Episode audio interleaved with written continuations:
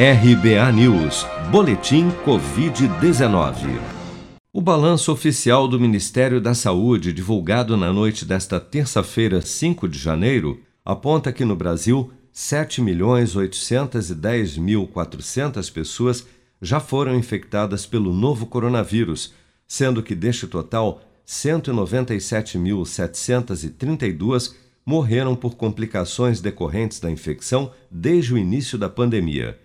De acordo com as estimativas do governo, 6.963.407 pessoas já se recuperaram da Covid-19, enquanto outras 649.261 seguem internadas ou em acompanhamento. Somente nas últimas 24 horas foram reportados pelas secretarias estaduais de saúde 56.648 novos casos e 1.171 óbitos pelo novo coronavírus em todo o país.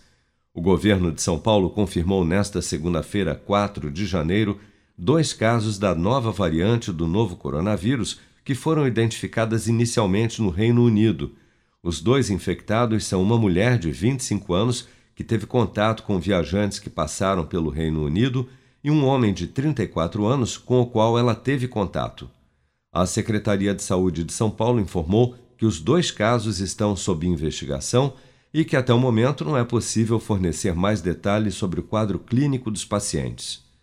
O infectologista e diretor clínico do Grupo Fleury, Dr. Celso Granato, explica como as vacinas que estão sendo produzidas para combater a Covid-19 devem se adaptar para também serem eficazes no combate às mutações do novo coronavírus que possam surgir. Essas vacinas, de forma geral, têm usado um princípio diferente, né? A gente ensina a nossa célula a fazer uma, um pedacinho do vírus que não é capaz de dar doença, mas que é capaz de gerar uma resposta protetora. Quando você entrar em contato com o vírus de verdade, o vírus selvagem, você já vai ter aprendido a fazer anticorpos. É esse que é o princípio. Se a gente tiver uma mutação que comprometa a eficácia da vacina, bastará a gente fazer uma modificação nessa vacina. Agora a gente já conhece muito bem a segurança dessa vacina, né? Isso já tem muitos estudos mostrando que esse modelo de vacina é seguro.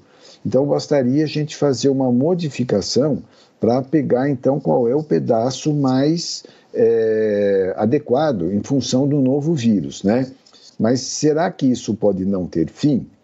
Não, isso deve ter fim, porque o vírus não pode mudar demais, porque ele, se ele mudar muito, ele pode ser incapaz de entrar na nossa célula. A presença da nova cepa da Covid-19 já foi registrada em vários países, incluindo China, Canadá, Estados Unidos, Portugal, França, Jordânia, Coreia do Sul e Chile. Você está preparado para imprevistos? Em momentos de incerteza como o que estamos passando, contar com uma reserva financeira faz toda a diferença. Se puder, comece aos pouquinhos a fazer uma poupança. Você ganha tranquilidade, segurança e cuida do seu futuro. Procure a agência do Sicredi mais próxima de você e saiba mais. Sicredi, gente que coopera cresce. Com produção de Daniele Vaz, de Brasília, Flávio Carpes.